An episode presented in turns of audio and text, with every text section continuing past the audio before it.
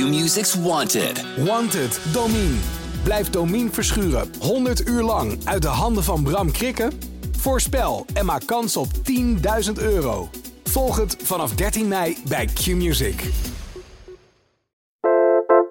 Ja, goedemorgen. Welkom bij De Kamer van Klok, de wekelijkse politieke podcast van de Volkskrant. De vrijdagse van Volkskrant elke dag, zou je al kunnen zeggen.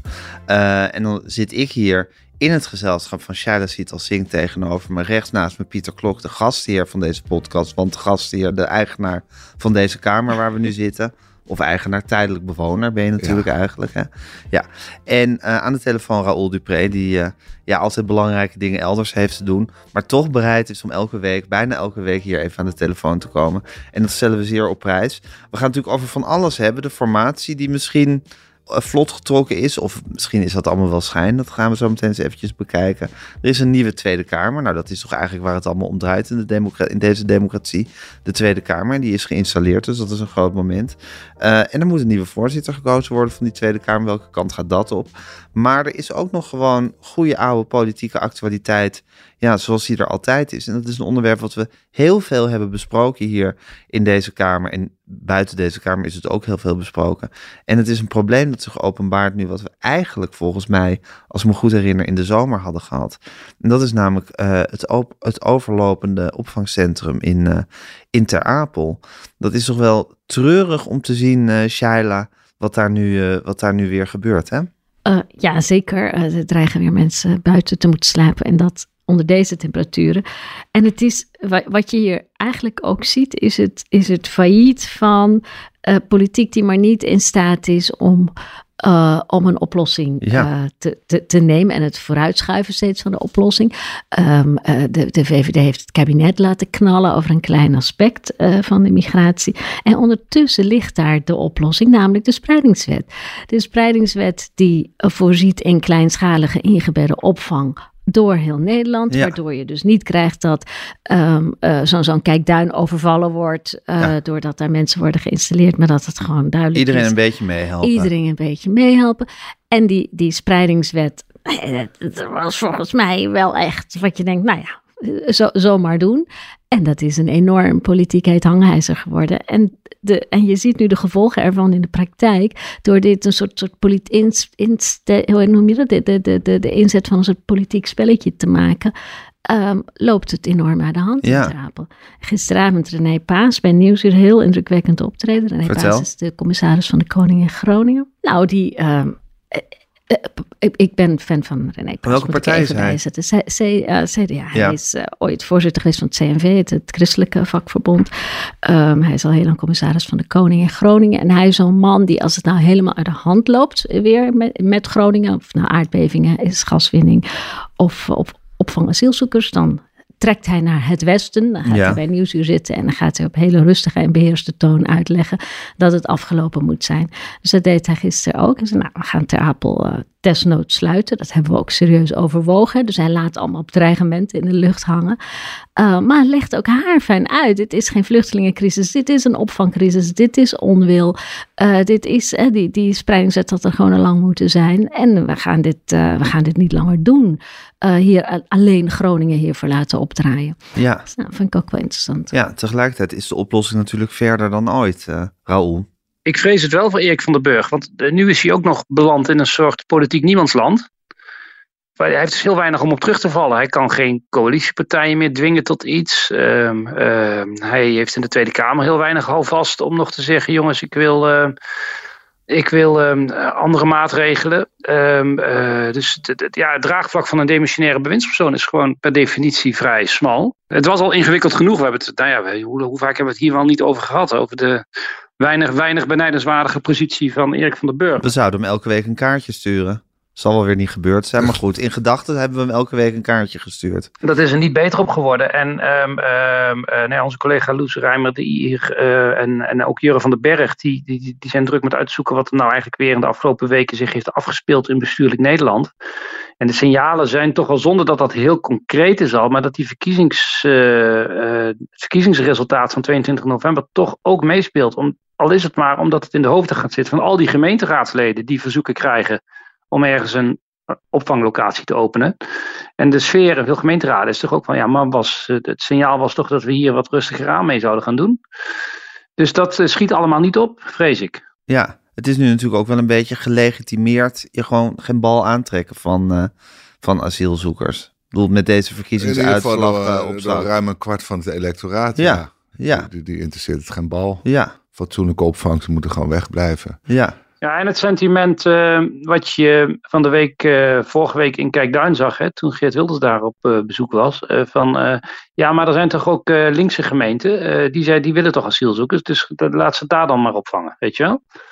Dus dat je naar de, naar de politieke kleur van de, van de gemeente gaat zelfs een rol spelen in dat debat. Dat helpt natuurlijk allemaal niet mee, want het meest effectief um, is Erik van der Burg en waren ook zijn voorgangers, als het een beetje op de achtergrond kan. Eén op één in gesprekken met burgemeesters en wethouders. Liefst niet te veel publiciteit. Zo weinig mogelijk reuring in de gemeenteraad. Ja, en de, de, daar, daar zijn de omstandigheden echt ongunstig voor geworden. Raoul, is er nou nog een kans dat die spreidingswet het toch haalt? Want hij is door de Tweede Kamer, als ik me niet vergis. Dus hij, ja. hij moet nog door de Eerste Kamer. En, en dan heeft de B B B-fractie een beslissende stem, toch? Stel dat die uiteindelijk beslissen van... Ja, nou, die zijn heel belangrijk, maar niet beslissend. Uh, uh, als de partijen die in de Tweede Kamer voor hebben gestemd, in de Eerste Kamer ook voor stemmen, hebben ze nog twee zetels tekort. En er zijn twee partijen die niet in de Tweede Kamer vertegenwoordigd zijn. Dat zijn namelijk uh, Martin van Rooijen van vijftig plus. Op N L heet dat tegenwoordig. Dat zijn de, uh, de samenwerkende provinciale partijen. Die ook niet in de Tweede Kamer vertegenwoordigd zijn. En uh, die kunnen de doorslag geven. Als iedereen aanwezig is bij de stemming in de Eerste Kamer. Dit speelt overigens pas in januari. Dan hangt het van die twee uh, fracties af. Dus dan moet Erik van der Burg weer naar die lijst trekken van op... N L. En naar Martin van Rooijen, die daar enorm van zal gaan genieten. Ja, ja. Maar Raoul, dan kan het dus zijn dat, dat die spreidingswet er alsnog komt en ook wordt doorgevoerd? Of is de kans groot dat, nou, dat er ja. dan weer een soort nieuwe wet in de Tweede Kamer wordt ingebracht? Nou dat, maar bovendien een wet. Dit is een instru- bedoeld als instrument in de handen van de staatssecretaris van asiel. Als die besluit de wet niet te gebruiken, omdat hij er zelf tegen is, ja, dan heb je een dode wet. Dus dit hangt wel heel erg af van het regeerakkoord van het nieuwe kabinet... of die wet überhaupt toe doet, denk ik. En nu heb je het over die spreidingswet. Dus ja. het kan ook nog zijn dat hij erdoor komt... Ja. en dat hij gewoon een marsorder van de V V D krijgt om hem niet, om hem niet te gebruiken. Nou ja, we hebben wel, uh, we hebben wel meer wetten in Nederland die uh, in de praktijk een dode letter zijn. Dus. Ik kan me voorstellen dat Erik van der Burg zit te smachten om, om die wet te gebruiken. Maar dat kan natuurlijk zo zijn dat, dat, niet, dat, dat hem dat wordt opgedragen om dat niet te doen. Nu als demissionair minister. Ja. Ja. ja, en de vraag is natuurlijk hoe lang Erik van der Burg... Dat, dat, ja, dat ligt aan de formatie, maar... Uh, ja, nog op zijn post zit. Ja, ja, het kan, zou heel goed kunnen. Kijk, als de Eerste Kamer in januari begint aan die behandeling... Ik neem aan dat ze daar een paar sessies voor gaan nemen. Dus dan zal die stemming is, is misschien pas in februari. Ja, wie weet, hè, misschien dat we dan toch langzamerhand alweer uh, uh, een nieuw kabinet hebben. Ja, maar ondertussen moet de nood natuurlijk gewoon geledigd worden.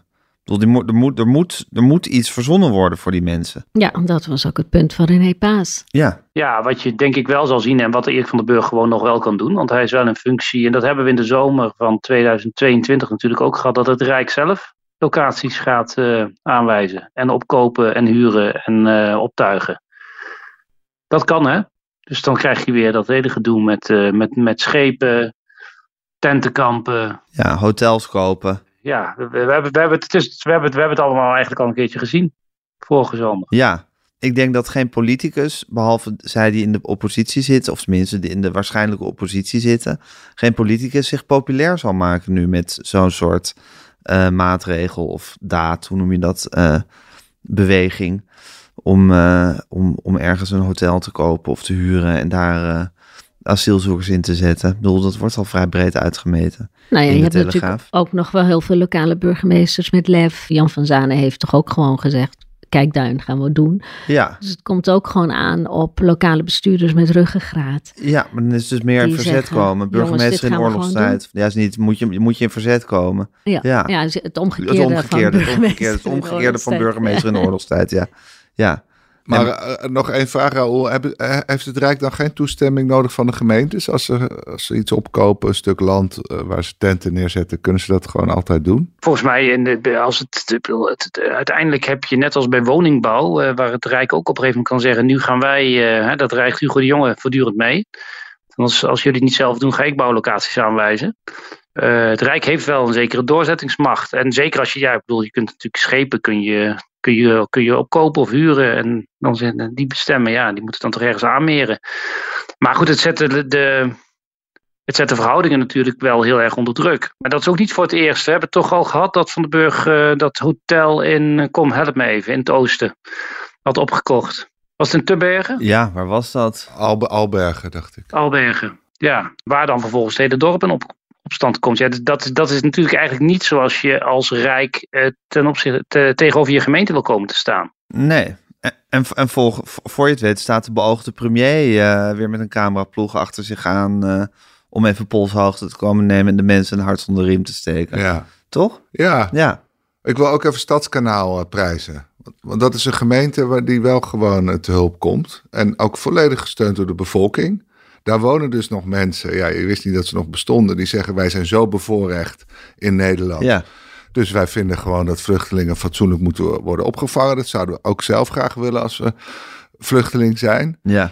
Toen dacht ik, ja, ze bestaan gelukkig nog wel. En ik denk ook steeds vaak, ik roep het hier ook op de krant, we moeten daarover schrijven. Want uh, we dreigen wel eens te denken dat heel Nederland nu tegen vluchtelingen is. Maar dat komt ook omdat politici het niet meer willen uitleggen. Die dit verhaal niet meer willen uh-huh. vertellen. Van luister jongens, hè, kleine prijs die we moeten betalen voor die enorme welvaart die we hier toch elke dag mee mogen maken.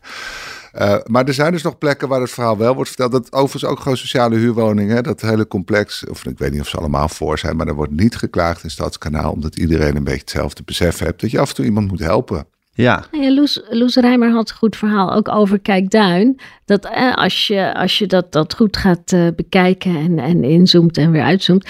Um, en een deel van het protest in Kijkduin is ook omdat mensen zijn niet meegenomen in dat besluit. Het wordt er gewoon meegedeeld. En dat lokale ondernemers ook zoiets hebben van ja, maar waarom komen ze niet bij ons eten? Prima, weet je, oké, okay, als hier dan mensen komen. En we, we, kunnen wij daar dan ook een beetje dus van... Dus ze willen meedelen.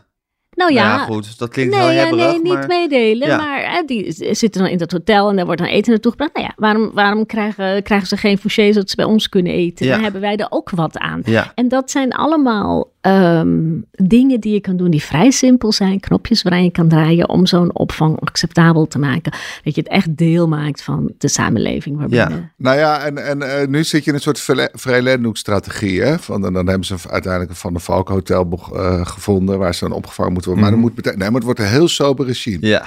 Dus geen appelmoes met, uh, wat krijg je dan uit? Nee. Ja. Ja. Uh, dit wordt echt uh, zo'n beetje water en brood. En, en, en dat draagt allemaal bij aan, aan wat je precies niet wil, volgens mij. Als je gewoon zegt, we gaan die mensen royaal opvangen. Hè? Die, hebben t- die hebben daar in Ter Apel op een stoeltje zitten slapen. Ik weet niet hoe lang.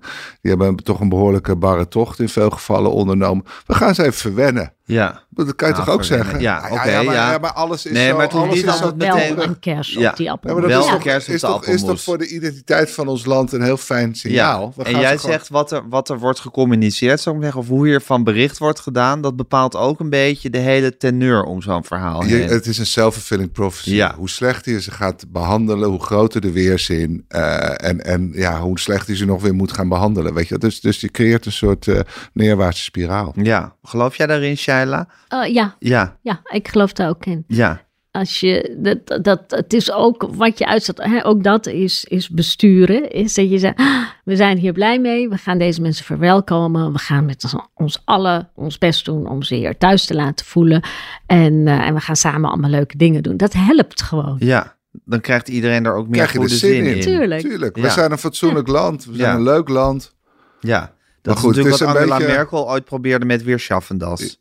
Van we gaan dat gewoon, we gaan dat we gewoon regelen. Dat. We kunnen dat. Ja. We kunnen ja. dat. Ja, ja. ja. ja. Raoul, is het, geloof jij daarin dat, dat de politiek op zo'n manier invloed kan hebben op het hele proces? Ja, dat zou wel kunnen, denk ik. Maar ik zie het niet gebeuren. Erik van der Burg probeerde het gisteren, zag ik. Want die probeerde nog uit te leggen. Jongens, uh, ook de mensen die op tweeëntwintig november op een andere partij dan voorheen hebben gestemd. Zo zei hij het, geloof ik. Uh, willen niet dat er mensen buiten slapen, hoor. Ik denk dat hij daar wel gelijk in heeft. Ja, dat geldt voor het leeuwendeel van die mensen natuurlijk. Dus uh, de, hij probeert die kaart nog wel te spelen. Want jongens, we moeten dit gewoon oplossen. En dat, dat, dat staat natuurlijk los van de vraag of je wilt proberen um, om minder mensen binnen te krijgen. Uh, dat kan allebei samengaan natuurlijk. Maar, nou ja, nogmaals, nou ja, de, de, de stemming in de huidige Tweede Kamer zal zijn. Um, ik zag ook Caroline van der Plas bijvoorbeeld. Die is dan het... Nou, wat zullen we zeggen? Het gematigde geluid van de rechterflank. Die reageerde en die vond het allemaal heel erg. Maar er moesten ook een hoop Nederlanders buiten slapen. Er waren een heleboel zwervers. Uh, die ook uh, nu het heel koud hadden. En dat moest allemaal worden opgelost. Maar dat kan ook. Ook waar. Ook, ook, ook waar. Dat kan ja. opgelost. Ja. ja. Nee, maar ik vond het interessant dat ze die connectie maakten. Dus ik bedoel, zij wil dan kennelijk niet uh, zeggen. Ja, ja, het Ter Apel moet nu worden opgelost. Kennelijk is ze dan toch... dat te ingewikkeld of zo, uh, voor haar achterban. Uh, dus daar koppelt ze dan meteen aan, nou, ook onze eigen mensen, jongens. Ja, dat is natuurlijk ook gewoon een soort standaard populistische kaart om te spelen. Uh, als het meteen met je eigen mensen... Ze heeft dat met Zelensky toen ook gedaan. Mogen we nu ook even onze eigen mensen herdenken? Nou, het heeft ja, ook een zeggen, gevaar. Het, allemaal. het heeft ook een gevaar. Ja. Hè? De mooie interpretatie is, nou, laten we iedereen een, een, een bed en een dak boven zijn hoofd ja, maar geven. Het andere interpretatie is, het hoort er nu eenmaal bij. Ja, onze eigen mensen moeten ook af en toe buiten slapen. Dus dat kunnen asielzoekers ook wel. Ja, maar de interpretatie kan ook zijn van, eerst moet alles hier opgelost zijn, eer we überhaupt ons gaan bekommeren om mensen... Ja. Uh, die niet van hier zijn. Ja. Het is natuurlijk ook gewoon soort heel erg ja, prioriteiten stellen. Het is, het is toch wel, ja, het is toch wel uh, uh, de lakmoesproef van de beschaving ook een beetje, Shaila, vind je niet? Zeker, ja. Nou en of. Ja. Ja. ja. Nou ja, dat, je hoopt toch dat je een soort samenleving hebt waar iedereen op zoek is naar de beste versie van zichzelf. En, en dat gevoel heb je niet meer. Je hebt het gevoel dat mensen de, sle- de slechtere versie van zichzelf lekker naar buiten laten komen. Ja, en dat is gewoon niet laat goed. Laat het maar lekker gaan. Ja. Laat het maar lekker gaan. Hey, en uh, Raoul, nu is een nieuwe twa- Tweede Kamer. Is, uh, hoe noem je dat, geïnstalleerd, hè? Uh, uh, die mensen zijn welkom geheten. Wat is, wat, wat, wat, hoe, hoe, hoe heb je dat aanschouwd? Uh, ja, dat, dat, dat heeft altijd het karakter van een soort eerste schooldag. Een heleboel nieuwe mensen, een heleboel bossen bloemen, familieleden op de tribune, uh, uh, trotse mensen. Hoog opgewonden geluid? Ja, zeker. Zeker een heleboel mensen die de weg naar de grote zaal nog moeten zoeken. Uh, dus dat is allemaal uh, heel erg uh, grappig. Ja, en uh, ja, nou, uh, ja, we hebben een totaal andere Tweede Kamer. Dat, dat, kan je dan, dat zie je dan gewoon uh, uh, voor, je, voor je ogen voorbij trekken. Uh, En dat is toch heel interessant. Je ziet gewoon andere gezichten. Ja, nou ja, natuurlijk een enorme P V V, enorme P V V-fractie. Het zijn zes taartpunten hè, in die zaal. Uh, anderhalve taartpunt is voor de P V V. Nou, dat is echt groot. Ik bedoel, dat zijn uh, verhoudingen die vroeger eigenlijk alleen voor uh, uh, de grote middenpartijen waren weggelegd. Hè? Um, uh, met backbenchers en zo. Uh, dus dat is heel interessant, die P V V-fractie. En dan natuurlijk een hele grote N S C-fractie daar ergens in het midden. Je, en, je, en, en hoe de verhoudingen in Nederland toch langzaam zijn verschoven, zie je eigenlijk ook in die zaal. Bijvoorbeeld aan het C D A, dat decennia lang daar echt strak in het midden heeft gezeten. En nu behoorlijk naar links is opgeschoven. Gewoon in de zaal. Dus het, en dat, is, ja, dat komt ook wel overeen, denk ik, met, met, met, met de verkiezingsuitslag. En, en uh, hoe de electorale verhoudingen gewijzigd zijn. Wie bepaalt eigenlijk de positionering uh, in de Tweede Kamer? Wie waar zit? Het presidium. Uh, uh, die Griffie denkt daarin mee. En fracties mogen daar zelf ook nog wel wat over zeggen. Dus dat is een enorm gepuzzel in de dagen voorafgaand aan de installatie van de nieuwe Tweede Kamer. Maar globaal is het van rechts naar links. Hè? Dus uh, als je naar de, richting de zaal kijkt, heb je de P V V rechts. En dan gaan we langzaam naar links. Uh, maar wat je nu. En dan de zes grootste fracties hebben recht op een bankje vooraan. Die dicht bij de interruptiemicrofoons. Zodat ze maar een paar meter hoeven te lopen. Um, en nou ja, bijvoorbeeld, ik, zolang als ik me kan herinneren, heeft ofwel de S P ofwel GroenLinks het uiterst linkse bankje bezet. En nu zit daar Frans Timmermans. Dus dat zegt ook wel iets over hoe dat linkerkamp gekrompen is. Dat, de, de, dat een PvdA daar, is terecht, daar nu weer terecht is gekomen. Heeft ook iets te maken natuurlijk met, met die fusie tussen die twee partijen. Maar je ziet gewoon dat, ja, die, dat die Kamer behoorlijk uit het lood hangt naar rechts. Ja, want de Partij van de Arbeid, of een Partij van de Arbeid lid is nu extreem links geworden. Of het zit echt aan het uiterste, aan de uiterste linkerkant. Het C D A is echt naar links gedrongen. Die zitten ergens met D zesenzestig, dan neem ik aan zo'n beetje. Vooral naar achter. Een beetje gedrongen. achterin. Ach, ja. Een beetje achterin. Ja, want ze hadden gevraagd, achterin links. Ze hadden gevraagd om niet uh, omringd te worden door de N S C-fractie. Oh ja? Ja. Dat... Ze wilden niet opgegeten worden door de N S C-fractie. Nou ja, er is natuurlijk heel veel gebeurd ja. tussen die uh, twee uh, stromingen. Ja. Dus nu zit N S C volgens mij inderdaad in de D zesenzestig uh, uh, punt. Oké, okay, dus heb je het C D A en D zesenzestig en dan N S C... En dan heb je de V V D, dat is nu een middenpartij geworden eigenlijk. Die zijn nu gewoon een soort... Nou, ook bijna al links. Ook bijna li links, ietsje links van het midden. En dan, uh, en dan de P V V, wat er nog van jaar eenentwintig over is. En uh, dat, uh, dat werk. Forum voor Democratie. Ja, er zitten natuurlijk heel veel kleine... We hebben natuurlijk heel veel kleine fracties. Hè? Dat is toch ook wel een uh, ding hoor. Dat, uh, uh, we hebben de vier grote partijen natuurlijk. En dan D zesenzestig nog met... negen uiteindelijk, hè. En uh, ja, de rest zijn echt mini-fracties. Vroeger noemden we dat gewoon splinters.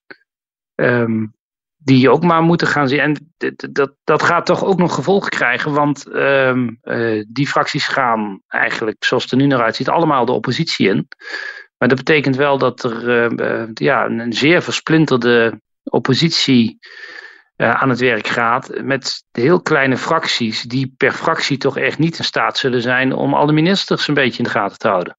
Dat is gewoon praktisch onmogelijk als je met z'n vijven bent of met z'n drieën. Dus dat heeft ook nog wel gevolgen voor hoe die Tweede Kamer gaat opereren. Ze werken ook wel samen, toch? Dat, uh, dat ze bondjes maken van als jij dat, uh, dat debat doet, dan doe ik die. En dan, uh... Heel voorzichtig, heel voorzichtig. S G P en ChristenUnie proberen dat. PvdA en GroenLinks zijn dat natuurlijk gaan doen in de afgelopen periode. Maar dat is toch nog wel... Veel fracties vinden dat ingewikkeld hoor. Om echt samen te werken. Ja, ja. En zelfs die negen fracties van D zesenzestig. Ja, ik bedoel... Uh, het het, het, het, het uh, gaande kabinet had twintig ministers, hè? En dan nog tien uh, staatssecretarissen, geloof ik. Dus uh, ga er maar aan staan met je negen mensen. Ja. Uh, het is op zich wel zoals met Rob Jetten en Frans Timmermans en Henry Bontebal. Dat je wel, je hebt wel, wel, wel goede, goede fractievoorzitters. Genoeg Mirjam gewicht, Bikker, ja. wel, gewicht, wel, wel mensen om, om lekker er tegen in te gaan, uh, gaan beuken. En als Omtzigt in de Kamer blijft, uh, wordt dat ook nog en interessant. En als Omtzigt in de Kamer... We nog steeds nee, niet, gaan we, we zo meteen over hebben. Over, de, maar, over, over, over hoe de formatie... Ja, maar ik ben ook nog wel benieuwd naar die fractie van P V V, wat het nou precies ja, is. Want we hebben, er zijn eigenlijk twee grote nieuwe blokken. Namelijk het gigantische blok van de P V V. Ze zitten natuurlijk al sinds jaar en dag in de Kamer. Maar zo uit de kluiten gewassen ineens. En uit het niks, N S C...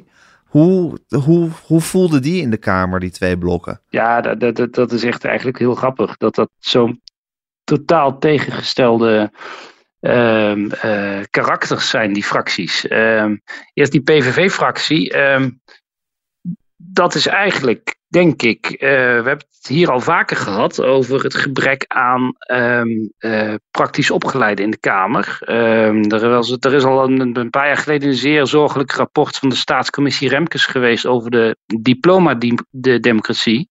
Dat er alleen nog maar hoogopgeleide mensen rondlopen op het Binnenhof. Die toch um, uh, ja, wat minder voeling hebben met een groot deel van het land. En je, moet, uh, je moet verder, we gaan allemaal zien hoe het loopt. Maar je moet wel eens nageven dat hij in één keer een forse duit in het zakje doet. Want als je kijkt naar die fractie, je hebt natuurlijk de bekende gezichten die er al jarenlang uh, uh, hem omringen. Maar bij al die nieuwkomers, ja, dat is een bond gezelschap van mensen die ervaring hebben echt in alle delen van de samenleving. Ik... Uh, Ik zag René Klaassen, die is verpleegkundige. We hebben Erik Esser, metaalbewerker uit Den Bosch. Ook ober geweest. Willem Boutkam, die is wat bekender. Hè? Die is onderzoeker van de Onderzoeksraad voor Veiligheid geweest. Um, uh, Vincent van der Borren, beveiliger. Peter van Hazen, stoffeerder. Ik zag Jan Verliezen, verkoper. Dan hebben we nog Jeannette Nijhoff. Die heeft een hondenfokkerij en een dierenspeciaalzaak. Twee bedrijfsleiders bij supermarkten, geloof ik.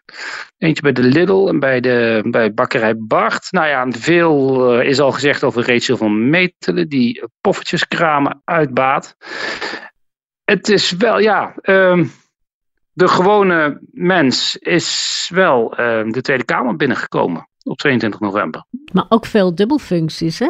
En heel veel van die mensen deden al iets in de P V V, ja. Die waren al ergens gemeenteraadslid of statenlid. Dus in die zin ook getest. Je moet uh, toegeven dat ik denk dat uh, heel veel media En ook andere fracties de afgelopen weken uh, onderzoek hebben gedaan naar wie zijn deze mensen.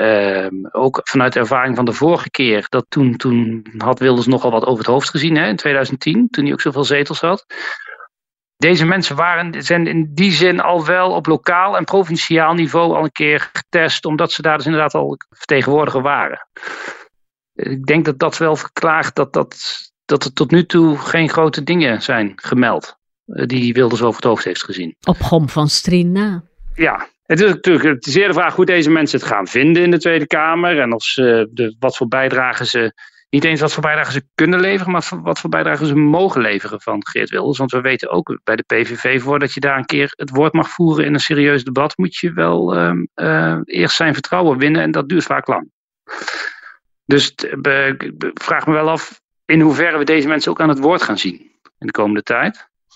Zou nog wel eens tegen kunnen vallen. Je moet daadwerkelijk in de, in de rangorde stijgen of in zijn inner circle behoren om überhaupt je mond open te mogen doen in de Tweede Kamer. Ja. Er zijn ook P V V-kamerleden die gewoon nooit iets zeggen. En ook niet tegen de pers, tegen niemand. Hè? Ja, die mogen gewoon niet praten. Ja, maar ook niet in de Tweede Kamer. Nee. Maar werken ze dan wel voor... Uh, voor... Ze moeten sowieso stemmen natuurlijk. Dat is, dat is belangrijk natuurlijk. De mensen die die al lang om zich heen heeft van... Van Bosma tot Agma tot uh, Gidi Marcus Sauer. Uh, uh, die, die doen veel, veel en uitvoerige debatten. Uh, maar die vertrouwt hij. En die hebben, dus, de, de, de, ja, die hebben een vrijbrief zeg maar, om namens de P V V te praten. Maar uh, ja, die, uh, vanuit tweeduizend tien weten we dat heel veel Kamerleden vrij lang gewoon onder de radar blijven. Sommigen zijn dan nooit onderuit gekomen voordat het kabinet weer viel. En de P V V weer een heleboel zetels verloor. Dus uh, overigens is dat ook weer niet helemaal uniek, want zo gaat dat in veel f- grotere fracties wel hoor. Je moet eerst, eerst vlieguren maken, eerst als, uh, het reglement van de orde uit je hoofd leren en uh, laten zien dat je het verkiezingsprogramma kent. En of je uh, niet al te zenuwachtig wordt als er na een debat uh, opeens tien camera's voor je neus staan om uh, nog even te checken wat je net hebt gezegd. Dus dat, uh, je moet wel aan wat voorwaarden voldoen. Uh, en bij de P V V is dat, is dat zeker zo. Er zijn dus Kamerleden die nooit een debat doen. Ook van andere partijen? Ja, in hele okay. grote fracties. Okay. Ja, ja, je hebt ook, en in de tijd dat de V V D heel groot was of het C D A, dan, dan had je, dan, dan was er wel ja, zo'n zoektocht naar het meest heel... onbekende Kamerlid. Ja, dat weet ik. Vond maar ik je wist er niet altijd dat dat ook echt... die nog nooit iets had gezegd. Ja, precies. Ja, maar ik ben ja. natuurlijk een beetje onnozel in dit met je. Ik wist dat er ook mensen waren die echt daadwerkelijk helemaal nooit iets in de Tweede Kamer zeiden. Vind ik ook weer een opmerkelijke functie. Het zwijgende Kamerlid. Nou ja, kijk, ik kan me nog herinneren dat de PvdA vier onderwijswoordvoerders had. Die op een gegeven moment ook, ook, ook, ook, ook enorm ruzie kregen, kregen over, uh, de, over de standpunten. Um, en dan, maar dan ben je dus bijvoorbeeld uh, uh, ja, woordvoerder uh, beroepsonderwijs. En dan ook alleen dat. Maar ja, de, en daar wordt niet dagelijks over gedebatteerd in de Tweede Kamer. En ook niet wekelijks. Dus dan, ja, dan is je scope vrij beperkt. Ja, dan ja. wordt het vrij, uh, vrij mager bestaan. Hey, en de N S C-fractie, wat zijn dat voor types? Ja, en dat is dus grappig, want dat is precies uh, omgekeerd. Uh, dat zijn allemaal hooggeleerde, of niet allemaal, maar toch overwegend hooggeleerde mensen die hun streep hebben verdiend uh, in de rechtspraak, uh, in de ambtenarij, in de diplomatie. Ik zou bijna zeggen mensen die ook allemaal qua profiel op de lijst van D zesenzestig hadden kunnen staan. Ik zag rechters, een ambassadeur natuurlijk, een fiscaal jurist... Uh, Agnes Jozef, uh, verzekeringswiskundige. Dat vindt Pieter Omtzigt prachtig natuurlijk. Merlien Welzijn is manager geweest bij een hele serie woningcorporaties en stichtingen. Die, die doet, weet alles van wonen. Maar die, dat zijn allemaal mensen die uh, hun diploma's gestapeld hebben. De, ja, de, dat is wel gewoon de diploma demo, die, democratie aan het werk. Sandra Palmer natuurlijk. Uh, uh, belangrijk geweest in een toeslagenschandaal. Omdat zij wel aan de bel trok, maar genegeerd werd. Al jaren geleden. Uh, maar die is ook gewoon fiscaal jurist, ja. Uh, dus de, twee, dus de, de, de kiezers hebben twee heel nieuwe fracties uh, samengesteld... die echt totaal verschillend van karakter zijn. Ja, interessant hè, Pieter? Ja, twee, ja. twee tegenpolen. Twee dus, tegenpolen. Dus misschien uh, wordt het belangrijkste uh, conflict... daar hebben we het volgens mij vorige week ook al over gehad... over uh, uh, fracties die de rechtsstaat aan het bewaken zijn... en daar de hele tijd op hameren... Uh, en, en de grondwet. En, en uh, fracties die misschien de grenzen daarvan proberen op te zoeken. Ja. Dat we een heel nieuw, nieuwe politieke tegenstelling krijgen. Ja. Uh, en dan is N S C natuurlijk, uh, die loopt voorop om, om de grondwet te beschermen. Ja, en net deze fracties moeten dan eigenlijk gaan samenwerken ja. in een coalitie. Nog even over die, die diploma-democratie. De, uh, mm-hmm. um, ik heb ook wel onderzoeken gezien dat het vroeger eigenlijk nog erger was. Dat met het aantal hoogopgeleiden in de Kamer. Zeker als je, als je rekening houdt dat er heel weinig hoogopgeleiden zijn, waren toen. Er zijn mm-hmm. tegenwoordig gewoon veel meer hoogopgeleiden. Dus als je dat uh, naast elkaar houdt, valt het wel mee. Zijn we niet steeds hoger opgeleid geworden? Ons land is steeds hoger opgeleid geworden. Ja, waardoor de Kamer het is nog wel een soort van afspiegeling van maar, de werkelijkheid. Maar de, de echte tragiek is natuurlijk dat, dat heel veel groepen in de samenleving ge- niet goed contact meer maken. Ja. Dus dat die hoogopgeleiden blijkbaar uh, uh, uh, praktisch opgeleiden niet kunnen vertegenwoordigen. Of dat niet goed doen. Of, of hun gevoelens niet goed kunnen verwoorden. Uh, dus het zit volgens mij niet eens in het feit of je een diploma hebt, maar of je nog uh, uh, ja, contact maakt met groepen die misschien wat verder van je afstaan. Ja, het beste voorbeeld daarvan is Pim Fortuyn, die natuurlijk een typisch diploma bezittend iemand was, maar op een manier heel goed, nou, heel goed dat contact wist, uh, wist te maken. Ja. Ja. Nou ja, of eigenlijk de illusie bij heel veel mensen wist te wekken dat hij nou, in ieder geval zag. Voel, en ze voelden zich geloofde. gehoord door hem. Ja, en dat precies. is natuurlijk waar het, uh, waar het uiteindelijk ja. om gaat uh, in die Tweede Kamer. Zie je nou, want uh, Ronald Plasterk is nu uh, nou, vlijtig bezig geweest met gesprekken voeren. Ja, het is toch wel wonderlijk dat het, ja, hoeveel het gaat blijkbaar over iets volstrekt onduidelijks als sfeer in Uh, tijdens dit soort gesprekken. Want eerst was er een hele kille sfeer en werd er heen en weer lelijk getweet door Pieter Omtzigt en Geert Wilders. Nou, Geert Wilders twitterde en Pieter Omtzigt legde allerlei exorbitante, nou goed, of je zou kunnen zeggen normale, maar vanuit de P V V gezien exorbitante eisen op tafel voor een gesprek. En dat leek allemaal muurvast te zitten. En ineens werden er hele constructieve gesprekken in een hele prettige sfeer gevoerd. Hoe moet, hoe moet ik dit nou in godsnaam voor me zien? Um, ja, dat, dat weet ik ook niet waar die gesprekken dan over gaan. Of dat, uh, he, wat er dan is wat die sfeer zo goed zou maken. Maar uh, uh, tegelijkertijd um, zie je Omtzigt ook niet echt uh, toegeven. Uh, er blijven natuurlijk fundamentele bezwaren overeind staan. En die Uh, of over de manier waarop Wilders naar de hele rechtsstaat kijkt. En dat heeft niet alleen te maken met, nou dan moet je de Koran maar even in de ijskast zetten, of Koranverbod maar even in de ijskast zetten en je eerste, tweede, derde woordvoerder islam maar even de mond snoeren, want dat heeft, hij heeft woordvoerders islam. Er is geen ministerie van islam. Meerdere woordvoerders maar, ja, islam. Ja, twee, hij heeft een eerste en een tweede okay. woordvoerder islam. Nou, dan wordt er namens de islam tenminste flink het woord gevoerd. Zeker, ja. ja. ja. Um, Uh, maar het gaat natuurlijk niet alleen daarom. Het gaat natuurlijk ook over hem waar, waar Wilders voor staat. Over uh, hoe hij zich uit. Over hoe hij staat tegenover het hele begrip democratische rechtsstaat. Nou ja, oh, ik, ik weet niet of je daar met een beetje leuk sfeerder dan bent. Um, en uh, kijk, dit is nog een verkenningsfase. Uh, waar het nu om gaat is dat Plasterk met iets naar de Tweede Kamer kan komen. Dat hij een rapportje kan schrijven. Dat ik kan zeggen, nou we hebben gesproken en ik zie wel ergens een basis voor een verder gesprek. Dat wil nog niet zeggen dat we er al zijn. Hè? Nee, zeker niet. Maar, maar wat er vanaf het begin af aan moeilijk is bij het lezen van Omtzigt. Wij zoeken naar stellingnamen. Maar deze man denkt in procedures. Ja. Die neemt voor zijn gevoel helemaal geen stelling in. Die zegt de hele tijd, als dit, dan dat. Nu gaat hij volgens mij ook gewoon een procedure door. En denkt, ja, dit moet je gewoon doen. Heeft iemand de verkiezing gewonnen, moet je gewoon even met zo'n verkenner gaan praten. We zijn die procedures aan het doornemen. En dan moesten even wat persoonlijke dingen uit de weg worden geruimd. Hè, over die, uh, die tweet waar die een katholieke gluiperd werd genoemd. Mm-hmm. Uh, maar hij, hij, hij, het is een procedure. En, en in die procedure heeft hij een vrij uh, uh, uitgebreid en, en, uh, uh, eisenpakket op tafel gegeven. Ja, dat is ook nog steeds een feit. Daar heeft hij nog niks aan af.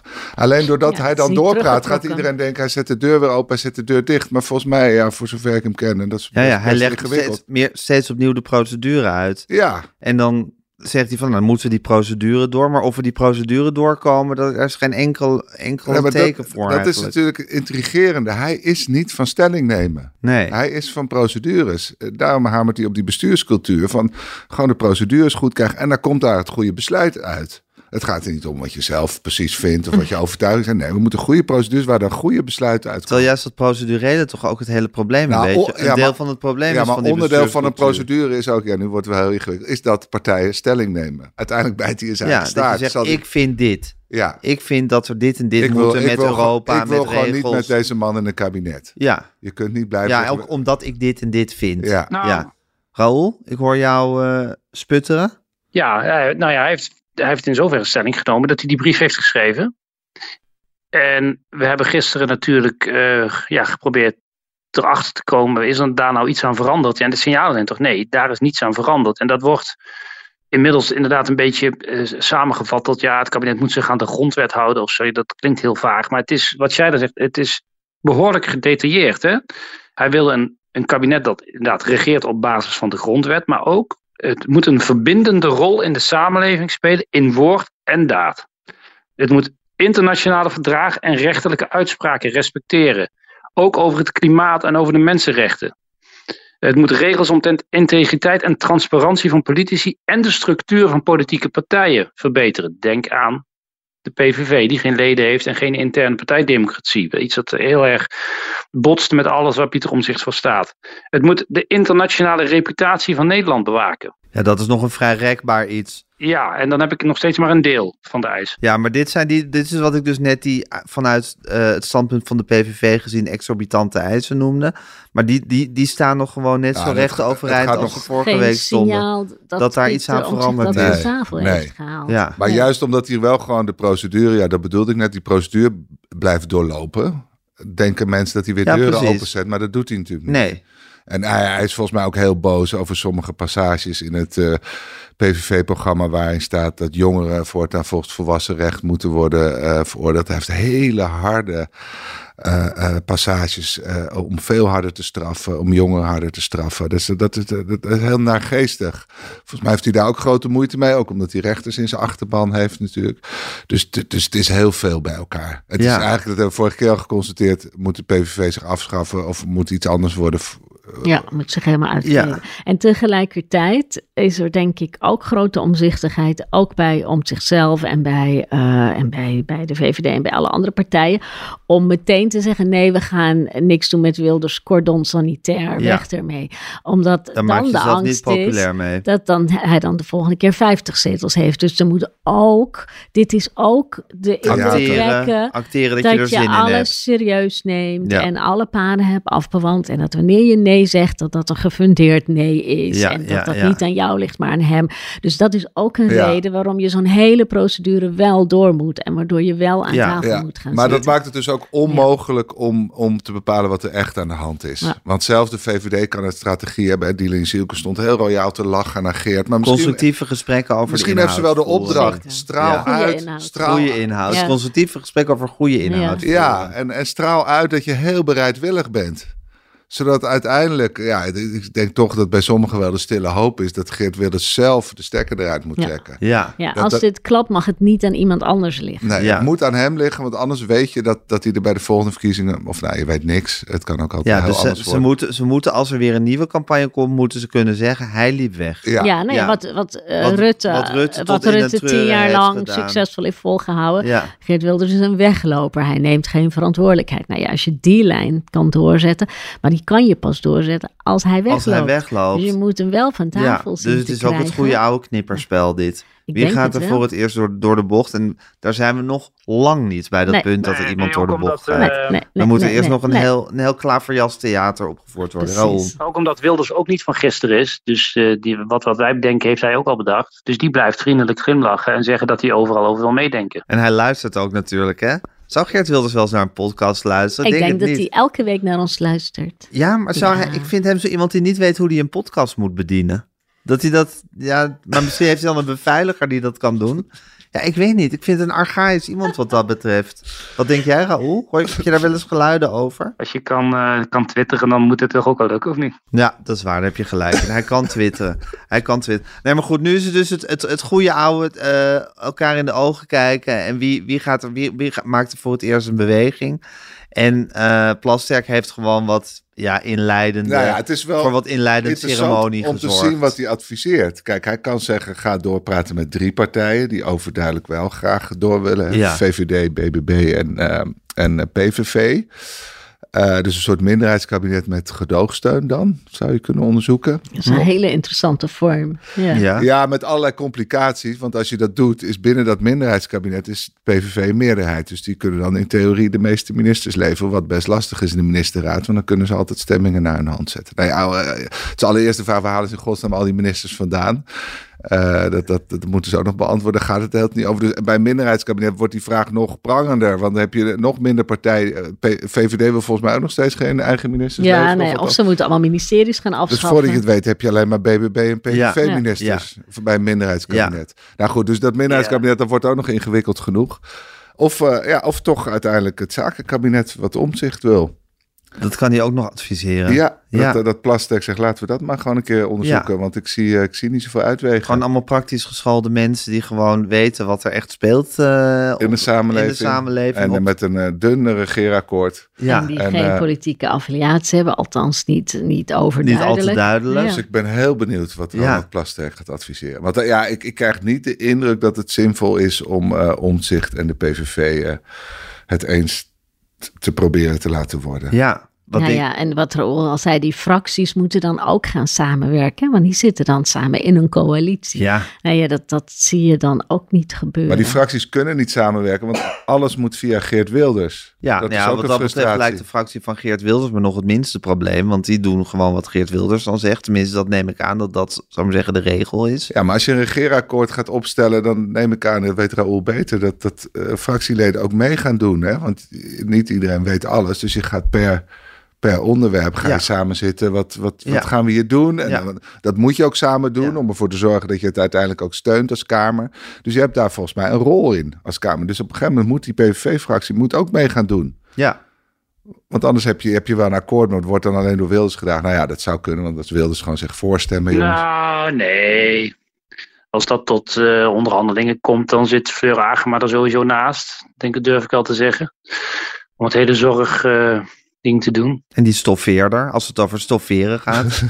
Voor B T W op het stofferen. Hij heeft, hij heeft natuurlijk wel wat mensen die, uh, die al, ja, nou ja, uh, zelfs de, de, de bovenste, het bovenste deel van de lijst um, van de P V V-fractie is meteen ook het meest ervaren deel van de hele Tweede Kamer. Hè?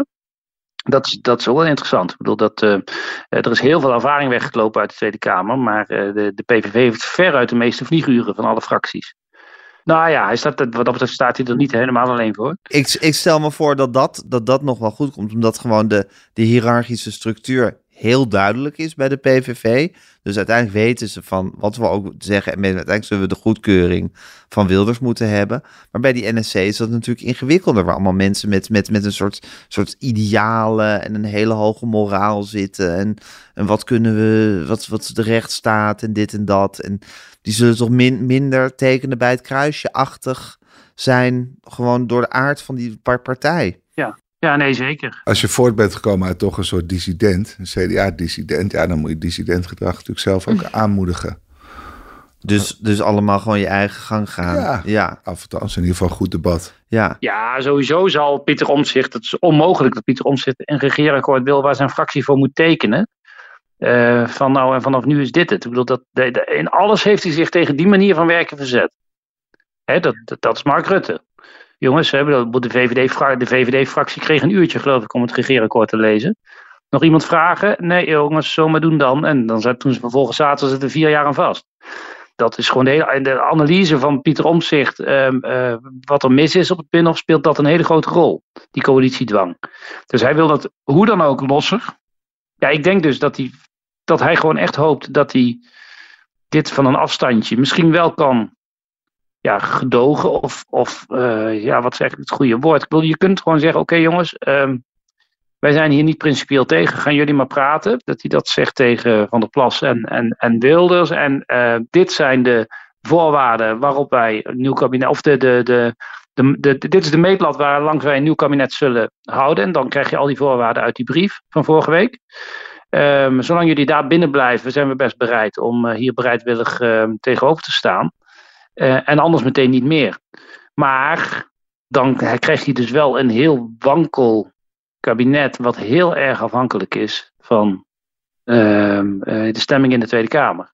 En elke minister, elke minister loopt dan elke dag het risico om weggestuurd te worden. Hè? Want die vindt een volstrekt labiele Tweede Kamer tegenover zich. Ja, kijk, het, dat, dat veel verfoeide coalitieoverleg en die dwang en hoe Rutte en Samson elke week samen de, de, de lijnen uitzetten en zo. Hè, daar kun je veel over zeggen, maar het komt ook ergens vandaan. Het is namelijk om te voorkomen dat je elke week je minister kwijtraakt in de Tweede Kamer.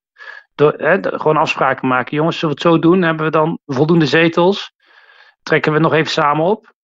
Want anders wordt het wel, gezien de sfeer ook in de Tweede Kamer, die zeer gevoelig is voor de actualiteit en voor de stemming in het land, als die even de verkeerde kant op slaat, wordt het wel in elk debat spannend voor ministers. Ja, maar de grote vraag is nu, en wat dat betreft is het toch echt best wel spannend, wanneer komt Plasterk met zijn advies? Maandag. Wanneer gaat hij daarmee naar de... Maandag. Maandag ja. uh, dat, dat is toch best wel, best wel heel spannend. Van komt hij met, een, met, met gewoon het klassieke advies, waarin vier partijen zich, zich, zich tegen heug en meug in een mal moeten, moeten gaan proberen te wringen?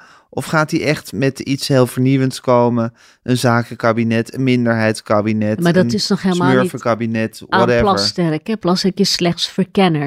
Ja, maar die moet toch zeggen van op, op, op, die, op dat pad moeten jullie het eens gaan, gaan zoeken met elkaar? Nou ja, een, een verkenner heeft eigenlijk een minimale opdracht, toch? Help me even, Raoul, die moet uh, een beetje in kaart brengen. Wat willen ze ongeveer? Die ja. moet niet al meteen met een, met een hele blauwdruk komen voor nou, het zou ook nog wel eens een zakenkabinet kunnen zijn. Volgens mij is het, zijn we daar veel te vroeg in het proces voor. Nee. Kijk, in het ideale geval schetst de verkenner een richting. Van, ik denk dat dit vruchtbare zou kunnen zijn. En dat stuurt hij aan de Tweede Kamer. Die gaat daar komende week over debatteren. Um, uh, en dan de bedoeling is dat er dan ook voor meerderheid in de Tweede Kamer is die die, die, die gedachte van Plasterk ondersteunt. En dan uh, gaat zeggen, nou, dit, dus ga dit maar proberen, jongens. Dit lijkt ons dan inderdaad ook de meest uh, logische route voor nu. Ja, maar hij geeft dan toch wel een vage richting aan. Want het kan toch ja. zijn dat hij zegt van nee, het beetje, klassieke ja. meerderheidskabinet zoals, zoals, zoals we dat kennen, dat, dat zie ik eigenlijk nu niet gebeuren met deze samenstelling. Nee. Dus misschien is het zin, bedoel, je, hij moet toch wel een soort van, van advies geven. Ja. ja, kijk, de V V D is natuurlijk um, um, um, niet helemaal duidelijk in waar ze nu staan. Uh, wel praten, niet regeren. Ik denk dat daar nog steeds de optie in zit dat als ze met een regeerakkoord naar buiten zouden komen, waar ze heel erg tevreden over zijn, dat er nog steeds een stemming kan ontstaan. Nou ja, dan kunnen we misschien ook wel een paar ministers leveren, maar hou met een goede. Maar in elk geval is duidelijk dat V V D, P V V en B B B bereid zijn om samen te praten. Dus dat kan Plasterk veilig adviseren.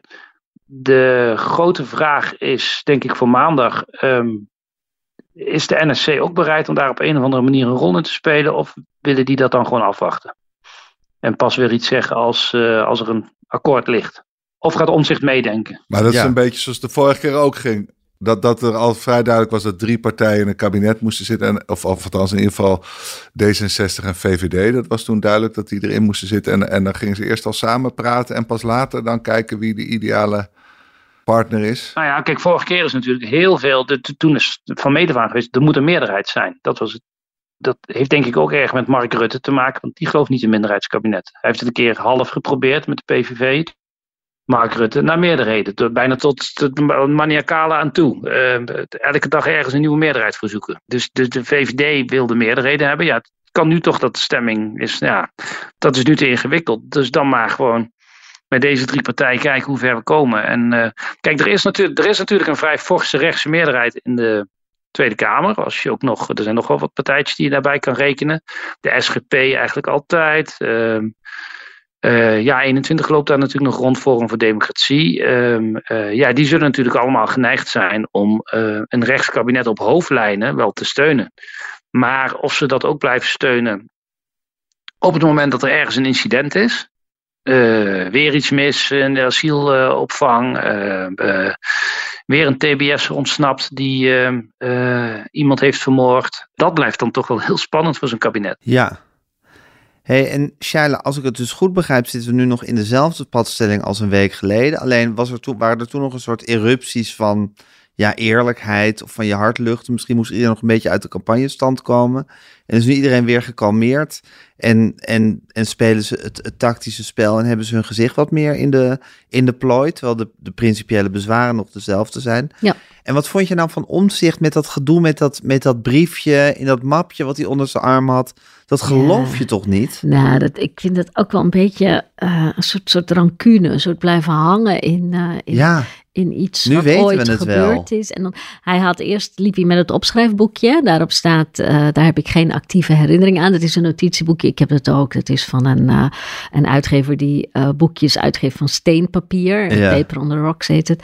En het heet De Memoires van Mark Rutte. En het is gewoon een blanco boekje. Ja. En daar kun je aantekeningen in maken. Nou, daar heeft hij en heeft, heeft Pieter Omtzigt natuurlijk heel veel versies van. Daar liep hij vorige week al heel zichtbaar mee, zo voor de camera, zo rondparaderend. Het heeft ook iets puberaals, een beetje rancune, een beetje. En dan had hij er deze week dus op, uh, nog een blaadje bij, ge, bij gedaan.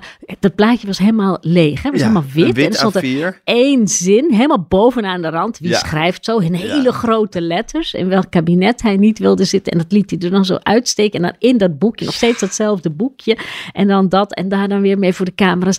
Het It Zo is, kinderachtig. Heeft, nou ja, ah. het heeft ook wel iets ah, hij van... Hij heeft er misschien jaren op verheugd. Kunnen. Dat hij ja. nog hè, bij die ja, vorige nou, formatie... Ja, gaat te lang mee zegt, door. Heel kinderachtig. Hij heeft nu zijn overwinning binnen. Er moet nu een kabinet geformeerd worden. Nu weten we het wel dat hij zijn, dat hij zijn gelijk en zijn gram gehaald heeft. Ja, ja. en dan ja. met een ja, mapje. Het een, een, een... Nou, ik vind het humor voor iemand die geen humor heeft. En ik vind het, en ik vind het inderdaad dat het gewoon... Dat, het, dat dat moment nu voorbij ja, is om, je... om, om dit soort... Uh, met dit soort Grapjes. afrekeningen bezig te zijn. Ja. Eén ja, keer doen politiek te serieus voor.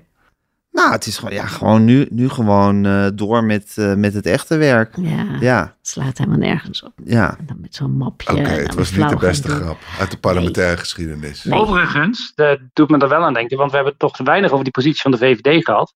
Die natuurlijk hier toch van uh, stappen we in of niet. En die kijken naar de N S C natuurlijk. Uh, We moeten denk ik niet onderschatten hoe groot de weerzin in de top van de V V D is tegen Pieter Omtzigt. Oh, ook nog. Die ze jarenlang de maat heeft genomen. Die Mark Rutte de schuld heeft gegeven van zo'n beetje alles wat fout gaat in Nederland.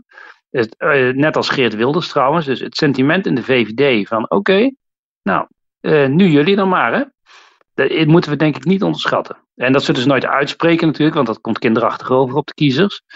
Ik moet dan denken, jullie hebben het over kinderachtigheid. Uh, uh, dit speelt denk ik een ro- dit speelt een rol in de V V D. Ik bedoel, die uh, los van, hè, wij zijn niet aan de beurt. Dat sentiment in de V V D van, uh, oké, okay, jullie weten, jullie weten het allemaal beter. Nou, jullie hebben nou je zetels gekregen, ga je gang. Ja, veel plezier ermee. Ik vond dus die, die actie van Jezilgus, die je tactisch kan interpreteren, dat ze meteen, nog voordat er een gesprek was, riep van, wij gaan niet in het kabinet zitten, we willen het heus wel steunen, maar, zo, maar zoeken jullie het maar uit met elkaar.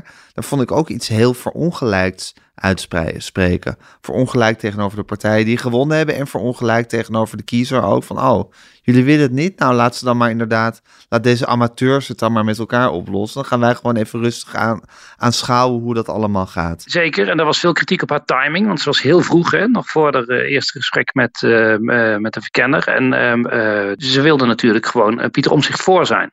Want Pieter Omtzigt was van plan om dat te gaan zeggen. Dus dat was voor Omtzigt ook wel vervelend. Want toen ging volgens iedereen naar hem kijken. Hij heeft dat inmiddels weer een beetje bijgedraaid met die brief. Met zijn principiële bezwaren. Maar de, de, de, tussen N S C en V V D is nu ook wel een soort wedstrijd gaande. Van uh, wie knipt het eerst met de ogen? Ja, ja, wie wil het minst meedoen? Ja. Ja, ja, dus wat het ook wordt. Het wordt toch een kabinet van mensen die weerzin hebben, voelen tegen elkaar. Of in elk geval geen vrienden zijn. Geen vanzelfsprekende vrienden. Dus het wordt hoe dan ook, wat voor samenstelling je ook krijgt, een kabinet met hele rare verhoudingen. Zij is omineus. Bijna fluisterend. Nou, ik heb nog nooit... Ja, nog, hele rare verhouding. Oh, sorry, Raoul, ja. Ik heb nog nooit ge- meegemaakt dat er al binnen twee weken tot de verkiezingen zo vaak al het woord nieuwe verkiezingen wordt gefluisterd. Dat is toch wel heel erg opmerkelijk. Maar wie fluisteren het? Is het is, zijn het ook mensen die ertoe doen? Overal, op het hele Binnenhof gonst daarvan. Van ja, misschien is dat wel. En nu en nee, nu natuurlijk nog niet en zo. Ik hoor het ook. Ja, er moeten nieuwe verkiezingen komen. Maar hoor ik er dan achter, dan krijgt Geert Wilders wel vijftig zetels. Dus we moeten wel even mee wachten. Precies, en dus moet eerst dit spel worden uitgespeeld. Er moet iemand schuld kunnen krijgen. En, uh, uh, en misschien dat er ook wel het kabinet op het bordes komt. Hè. We hebben eenentachtig, tweeëntachtig hebben we een heel kortstondig kabinet gehad. Voordat Lubbers uh, zijn entree maakte. Hè. Toen ook met de situatie met partijen die absoluut niet met elkaar wilden. En het toch even gingen proberen. Nou, in tweeduizend twee, uh, wat was het? zesentachtig dagen? Balkenende één. Terwijl er toen eigenlijk meer enthousiasme was. Want er was toen aanvankelijk moest de V V D en C D A even bijkomen van de schok. We al vrij snel zagen ze kansen. Van hé, hey, kijk, we kunnen wel even lekker over rechts nu. De goede stemming, de jubelstemming, de, de er zin in hebben stemming. Ja, nou ja, van, van dat, dat, dat, dat partijen kansen zien. Van nou, hier kunnen we misschien ook wel, hier kunnen we misschien ook wel wat mee. Met die zesentwintig, toen waren het zesentwintig zetels van de L P F. Nu zijn het er nog veel meer uh, uh, die, die Wilders kan leveren. Dat, dat, het gevoel van, hè? Nou ja, ik bedoel, het, het was de V V D er in juli nog om te doen. Eindelijk een rechtskabinet. Dat was het perspectief van het laten vallen. Ja, en nu ontbreekt elk enthousiasme. Ja, ja, ja, ja. Nou, bij wie het enthousiasme niet ontbrak was Ronald Plasterk. Die heeft volgens mij echt van elk moment genoten. Tenminste, dat straalde die wel uit. Hé Pieter? Ja. Dat was een hele... Ja, we helemaal terug. Mooie stoel, mooie kamer. Heerlijk terug te zitten praten met de iedereen. Ja, lekker het, het land dienen. Die heeft ook een persoonlijke reden om een zakenkabinet te adviseren. Want ja, hij weet inderdaad nog wel een goede ja. voor vul maar in. Ja, vul maar in, waar hij geen verstand van heeft. Ja, precies. Alles bijna wel. Dus wel verstand. Nee, dus dat zijn inderdaad... Daar openen zich heel veel kansen en hij heeft ervan genoten. Nou, het grappige is, en zijn zelfbeeld is dat hij een verbinder is. Hè? Terwijl die columns toch ook redelijk opruiend zijn en, en polariserend zou je kunnen zeggen... Hij is ook altijd de, toch de haat jegens links aan het aanwakkeren, elke week. Ja. Maar hij ziet zichzelf als een groot verbinder. Maar die hoe, ook, hoe hij is, mensen op zijn werkkamer ontvangt, vroeger als minister van Binnenlandse Zaken en nu ook als, uh, als verkenner. Ja, het staat wel een, een stralend mannetje. Ja, zaten. Maar er zit dus een hele gekke paradox tussen. De t- ik heb hem laatst ook ontmoet.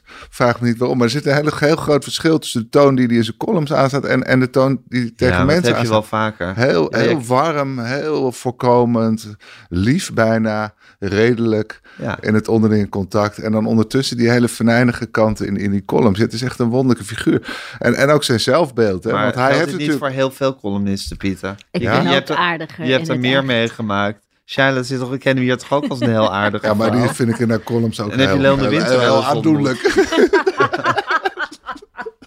Leon de Winter, ja, daar heb ik ja. ook altijd zwak voor. Ja, dat is toch ook tent. heerlijk om daarbij okay. aan te schuiven. Oké, okay, dus nee, dat is, hoort eigenlijk bij columnisten. Het is, het is, het is, die zijn per definitie column... gespleten. Precies, dat zijn gespleten persoonlijkheden. Jongens, tenslotte, er moet ook nog een nieuwe Kamervoorzitter gekozen worden. Uh, Tom van der Lee is nu officieel kandidaat. Raoul, is hij officieel kandidaat? Ja. Net ja. nu, vanochtend. Ja. Net nu geworden. En de grote vraag is natuurlijk, zal Martin Bosma zich bij hem voegen als kandidaat? Want als er ooit een kans is geweest voor Martin Bosma... Hij noemt zichzelf ook de beste Kamervoorzitter die deze Kamer nooit zal hebben. Of iemand anders noemde hem, zo weet ik niet. Maar in ieder geval, iedereen is altijd eigenlijk uit, onder de indruk van zijn. De manier waarop hij het voorzitterschap bekleedt. Als hij, hij was dan tweede reservekamer, invalkamervoorzitter. Ja, onder, ondervoorzitter. ondervoorzitter. Ja. Maar iedereen dacht, dat, ja, dat wordt het toch nooit met die, met, met, met, als, als lid van de P V V. Maar goed, nu zou dat misschien wel bonton zijn om hem te kiezen. Maar ja, misschien heeft hij ook wel zin in een eventueel ministerschap natuurlijk. Ja, dus zal hij nu, zal hij nu deze, achter deze prestigieuze baan aangaan? Wat denk jij, Pieter? Uh, ja, hij houdt heel erg van dat voorzitterschap, heb ik uh, de indruk. Ja. Hij heeft het met heel veel plezier gedaan. Ja. En uh, nou ja... Ja, misschien... Ja, ik kan niet in zijn hoofd kijken. Raoul weet het beter. Maar ik, ik, ja, dan, dan kan hij nog minister worden... en dan moet hij al die rancuneuze dingen gaan uitvoeren. En misschien waar vindt hij het jaren... ook wel leuk om eigenhandig de N P O op te doeken. Zodat hij dat, dat hij daar ook minister van... van media. Ja, zaken. Dat hij dat ook een leuke ja. baan vindt. Net zoals het Kamervoorzitter. Ja, maar is de, kijk, je weet als Kamervoorzitter... als je het goed doet, hè, dan krijg je de liefde van het hele land. Uh, dat hebben ja. Gerdy Verbeet ja. gezien. En, het is een heel flatteuze functie als je het ja, goed doet. En, uh, ja, ik, ik kan niet in zijn psyche kijken... maar misschien vindt hij dat uiteindelijk aantrekkelijker. Dat hij toch nog niet geliefd door dat grimmige smaldeel van Nederland of de P V V-fractie, maar gewoon een soort uh, dat dat de ultieme revanche ja, is. Ja. En het is ook de manier om de P V V een salonveeg, steeds normalere partij te maken. Even ja. kijken, het zijn, het zijn eigenlijk best normale partijen. Kijk, ze leveren hele goede Kamervoorzitters, toch gewoon de vertegenwoordiger ja. van de Nederlandse volksvertegenwoordiging, ja. ook als er buitenlands bezoek komt en dergelijke. Kijk, ja. dat kan die eigenlijk heel fatsoenlijk. Kijk, hij praat met twee woorden. Dus dat is ook een, een manier om, om, om de P V V te, te normaliseren. normaliseren. Ja. Ja, en ja. de kans dat je langer zit dan zesentachtig dagen, of ja, ik weet niet ja. hoe lang dat nieuwe kabinet gaat duren, ja. is natuurlijk als Kamervoorzitter wel groter, ja. denk ik. Ja, hier zit gelijk al, hè? Dus als maar laten, we ook, die hele formatie. Laten we ook nog even de kandidaat uh, bespreken die zich uh, nu wel al formeel Tom heeft. van der Lee. Ja, ja, die heeft toch een serieuze brief geschreven. Zeker. Toch? Oh. Raoul, heeft hij een serieuze brief geschreven of was het weer een post-it met uh, ik wil het wel doen anders? Nee, nee, nee, nee, nee. Een serieuze brief van twee A viertjes zag ik. Ik heb hem nog niet helemaal gelezen, maar ja, ja, ja kijk, um, uh, Tom van der Lee voldoet natuurlijk helemaal aan de profielschets. Uh, Hij heeft uh, ruime ervaring als Kamerlid. Hij uh, heeft al heel veel commissies voorgezeten. Uh, hij uh, heeft de parlementaire enquêtecommissie naar de gaswinning uh, gedaan als voorzitter. Uh, hij weet hoe het parlement werkt. Uh, hij loopt al heel lang mee op het Binnenhof. Sinds negentien negenentachtig medewerker van de GroenLinks-fractie. Hij was heel lang uh, woordvoerder al van Paul Rozemuller. Die tijd moet je aan denken. Um, dus hij kent het Binnenhof uh, als, uh, als zijn broekzak. Uh, dus ik denk dat, ja, er is op, op zich weinig op aan te merken. Maar ik denk als Bosma zich meldt, wordt het natuurlijk ook een soort links-rechts verhaal. Voor veel Kamerleden. Kijk, het is een vrij kwestie. Hè? Hier worden, als het goed is, geen fractieafspraken over gemaakt. Ieder, het is een geheime stemming, dus dat kan niet eens. Je kunt in principe gewoon op je briefje zetten wie je wil. En dan is wel de vraag... Kijk, er is natuurlijk een rechtse meerderheid. Dus dan zou je zeggen uh, dat Bosma uh, zeer in het voordeel is. Maar ik denk dat alle bezwaren... die uh, ook wel tegen Bosma ingebracht zullen worden. Namelijk over dingen die hij gezegd heeft in de afgelopen jaren... en getwitterd en geschreven... in veel fracties toch ook een rol kan spelen. De vraag is alleen in, in, in, in welke mate. En uh, uh, wie krijgt uiteindelijk een meerderheid? Maar bij fracties als de N S C en toch ook wel bij de V V D, denk ik dat dat nog geen gelopen race is bij alle Kamerleden. Bosma is natuurlijk, hij is, hij is, hij is vaak neergezet als de, de partijideoloog van Geert Wilders. Daar is ook wel veel op aan te merken hoor, zeggen de uh, P V V-watchers. Uh, omdat Wilders toch in hoge mate uh, uh, alles zelf doet. Maar hij is, kijk, hij is vanaf dag één uh, uh, bij de P V V. Ja, hij zat al met Wilders op de zolder toen hij uh, uh, net uh, bij de V V D was weggestuurd. Een van de eerste die zich meldde, uh, door en door loyaal. En in de loop der tijd, zowel in zijn boeken als, als uh, in zijn bijdrage, ook in de Tweede Kamer. Ja, natuurlijk echt enorm rechtse houdegen. Met ook wel uitlatingen die heel veel uh, uh, kritiek hebben uh, gekregen. Uh, Dat wordt uiteindelijk, en de, de Tweede Kamervoorzitter is uiteindelijk ook uh, uithangbord van de Tweede Kamer. Op een bepaald moment in het jaar heel zichtbaar. Uh, bijvoorbeeld op vier mei, uh, naast de koning, op de Dam. Um, en dat, daar wil je eigenlijk iemand hebben die dus een, verbindend, ja, een verbindende factor is in de samenleving. Uh, ja, dat werkt denk ik tegen Martin Bosma. En iets meer voor Tom van der Lee. Maar tegen Tom van der Lee zal gaan werken dat hij uh, van GroenLinks is. En dat uh, een groot deel van de Tweede Kamer toch ook de neiging zal hebben om uh, um, ja, iets van die verkiezingsuitslag ook in die voorzittersstoel zichtbaar te maken. Ja, maar hoe je het ook wendt of keert, als Martin Bosma het zou worden, zou hij waarschijnlijk een, het, het, het, het werk prima kunnen doen, maar het zou...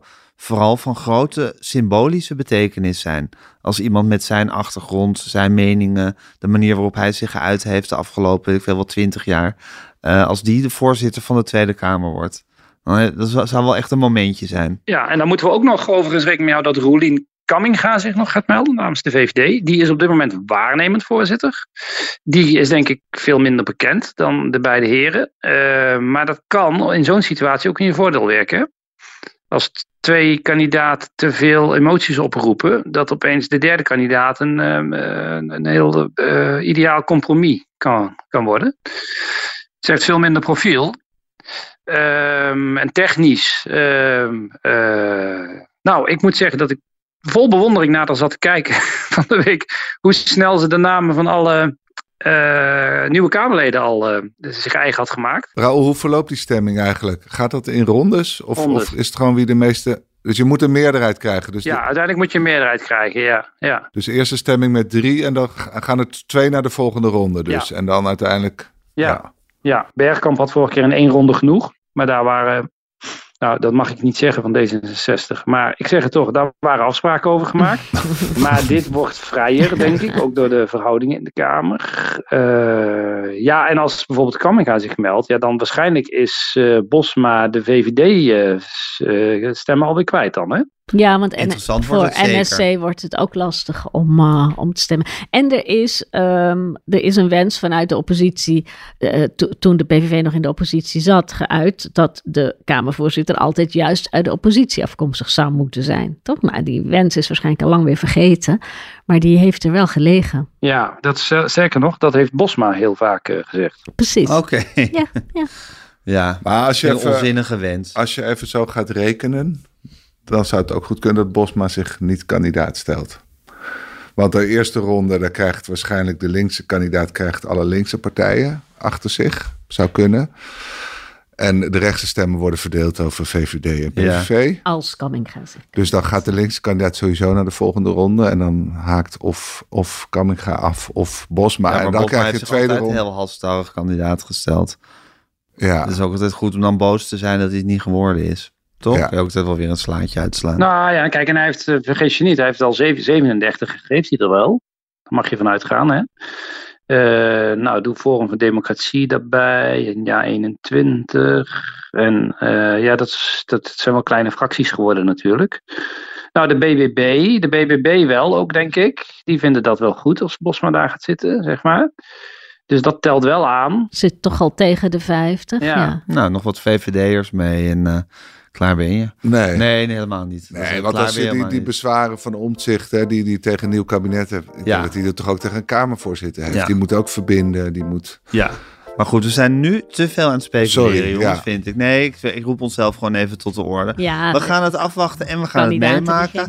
En we gaan het ja. aanzien. Het wordt een hele spannende week. Ik heb heel veel zin om de komende week, volgende week met jullie door te nemen. Dus dat gaan we zeker doen.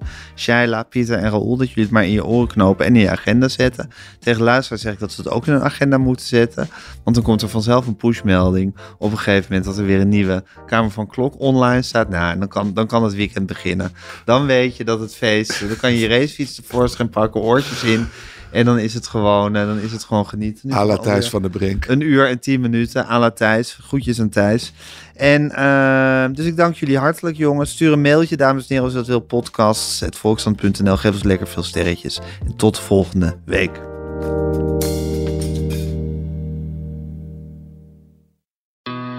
Q-Music's Wanted. Wanted, Domien. Blijf Domien verschuren honderd uur lang uit de handen van Bram Krikke? Voorspel en maak kans op tienduizend euro. Volg het vanaf dertien mei bij Q-Music.